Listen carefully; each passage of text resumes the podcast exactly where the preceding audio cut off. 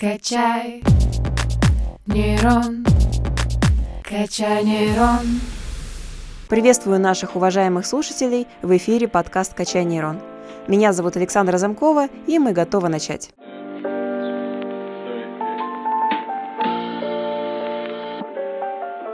Если задуматься, то творчество человека не знает границ и совершенно не ограничено сферами искусства. Например, в биологических науках есть такая область, которая занимается получением таких организмов, которые ранее не встречались в природе. Я сейчас говорю про ГМО, и я думаю, то, что очень многим знакома эта аббревиатура. Некоторых она, возможно, даже пугает. Сегодня у нас в студии кандидат биологических наук, научный сотрудник лаборатории биоинженерии растений Суран Юрий Сидорчук. Юрий, здравствуйте. Добрый день, очень приятно.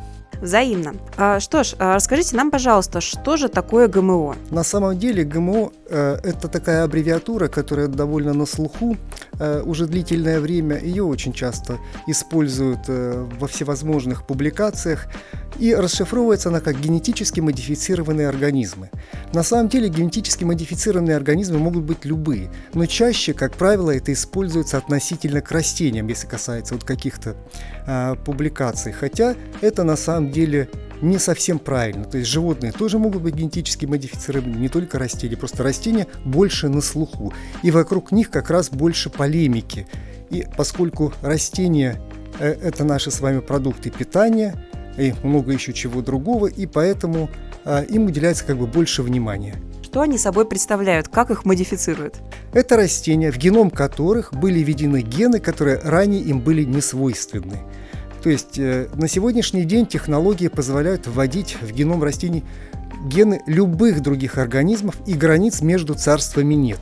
Это могут быть гены э, бактерий, это могут быть гены грибов, э, животных, человека и так далее, в зависимости от того, какие задачи преследуются, какие цели преследуются и что вы хотите, какие задачи решаются. На самом деле большая часть ГМО, конечно, создавалась для того, чтобы помочь сельскому хозяйству. И поэтому в первую очередь, и, собственно, что чаще всего обсуждается, это генетически модифицированные растения, которые используются именно в сельском хозяйстве. А, я думаю, что многим со школьных времен знакомы такие методы, как селекция и скрещивание. Вот чем а, вот этот метод отличается от того, что нам уже знакомы? Вот это тоже прекрасный совершенно вопрос.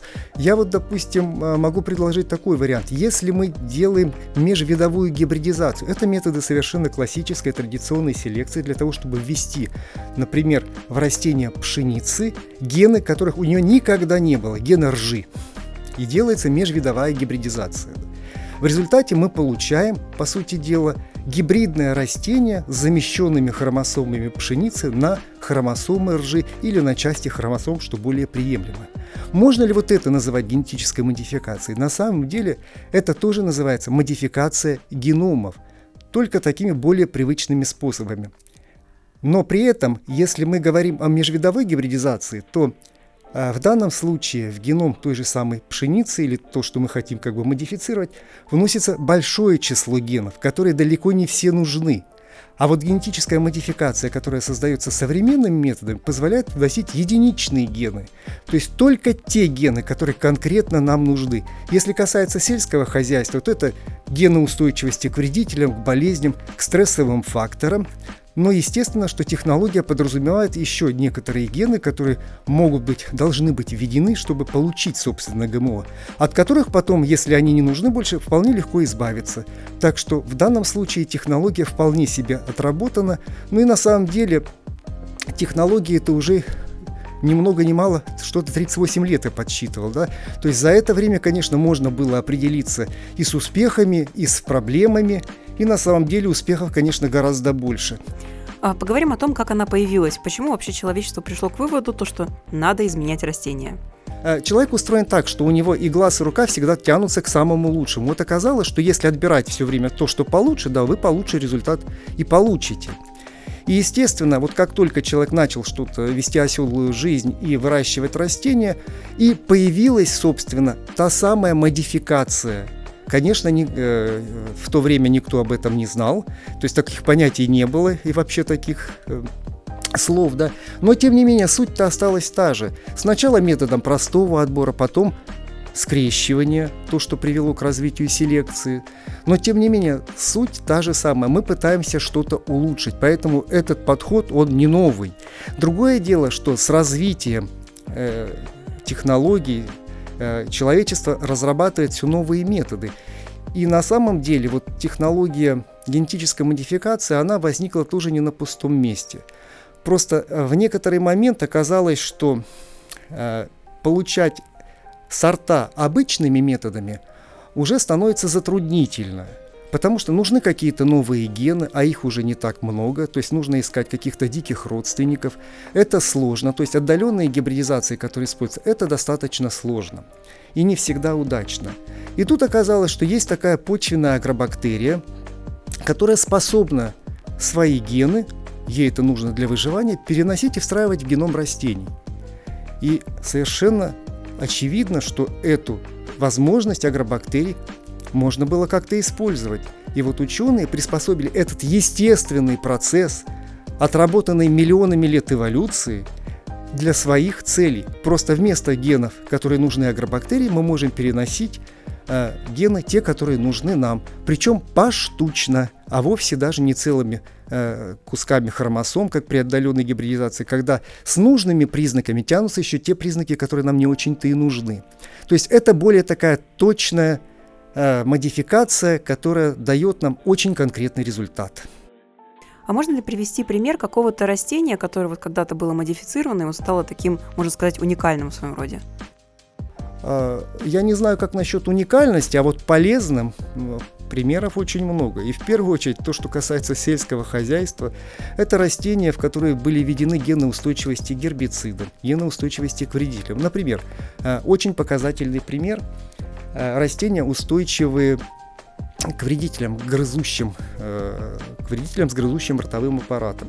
Эти растения продуцируют БТ-токсин, характерный, э, который является продуктом вообще-то Bacillus thuringiensis, бактерии.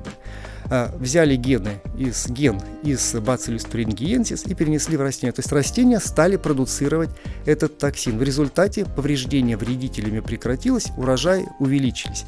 Более того, многократно было показано, что этот токсин совершенно не влияет никак на человека.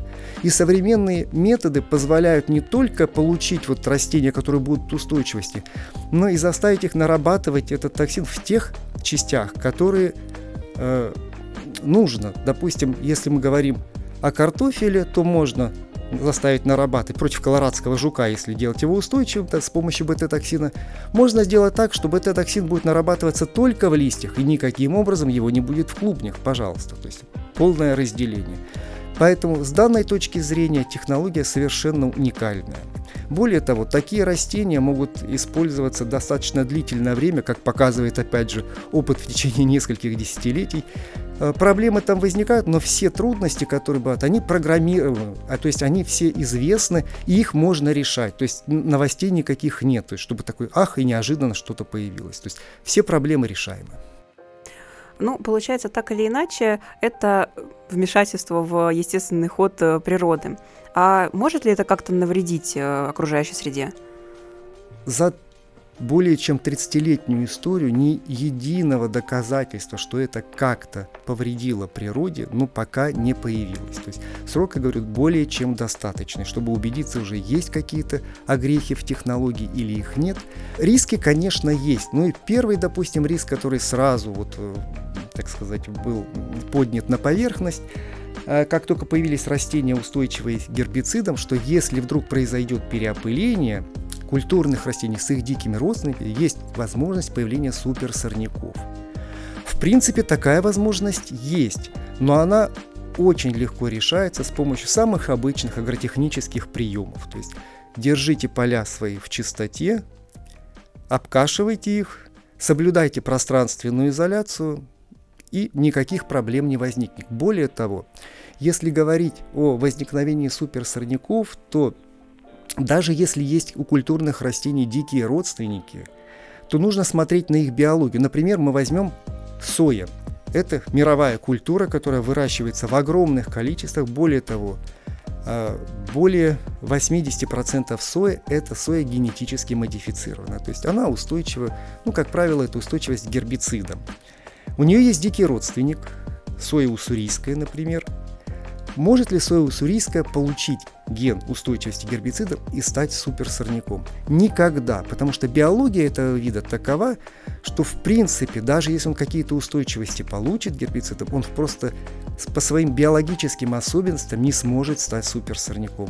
Плюс ко всему, допустим, соя имеет клистогамное цветение, такой вот термин сейчас вернул, да, интересный. Это означает, что цветки у сои закрытые, то есть они никогда не открываются. И опыление происходит внутри цветка, поэтому и пыльца-то не может перенестись. А, исследований проводилось достаточно много, даже находили какие-то следы там трансгенов в природных популяциях, но никаких данных о том, что это повредило или нарушило природные популяции, их нет до сих пор. И, я думаю, и не появится уже. Ну, с экологической безопасностью мы разобрались. А теперь предлагаю поговорить о безопасности для человека. Думаю, что многим знакомы всякие этикетки на упаковках, то, что без ГМО продукты, и все с облегчением вздыхают, что значит безопасно. Ну, что это такое? На самом деле это тоже такой вот интересный маркетинговый ход. Э, мне э, вот в принципе, э, ну даже уже и смешным он не кажется, потому что он становится уже грустным. Допустим, когда на бутылках с минеральной водой пишут, что это без ГМО или на пачке соли, что она не содержит ГМО.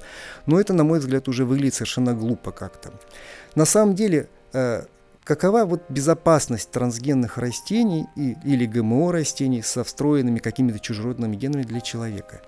Да никакой опасности они не представляют по той простой причине, что на выходе вот в, при коммер... в коммерческое использование уже эти растения генетически модифицированные подвергаются такому количеству анализов, что в принципе невозможно, чтобы на рынок э, поступили растения, которые будут хоть как-то вредны для человека. Рассмотрим такие ситуации. Например, ну, в первую очередь, какие-то аллергические реакции. Да, у людей часто бывает аллергия на что-то.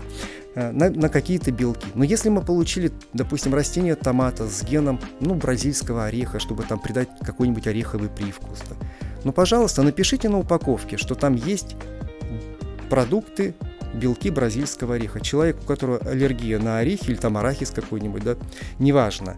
Он просто не будет покупать это, и все, проблема решена. Почему других нужно лишать вполне себе хорошего продукта? Так что на сегодняшний день получение ГМО растений, э, которые используются в пищу и которые были бы опасны, в принципе невозможно. Любая лаборатория, которая занимается этими проблемами, вопросами, при малейшем подозрении, что это может представлять для человека какую-то опасность, просто исследование свернет. На самом деле это выйдет намного дешевле, чем столкнуться потом уже, когда ваши растения начнут проходить проверку и окажется, что они вот могут нести какие-то риски. Поэтому на сегодняшний день никаких рисков трансгенные растения для человека не несут. Все эти э, упоминания о том, что этот продукт не содержит ГМО, это, конечно, чистой воды лукавство. Это маркетинговый ход.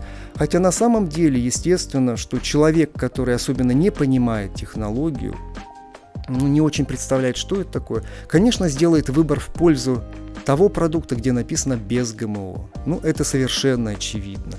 Хотя на самом деле вот эта надпись, она ничего не значит и ничего не стоит.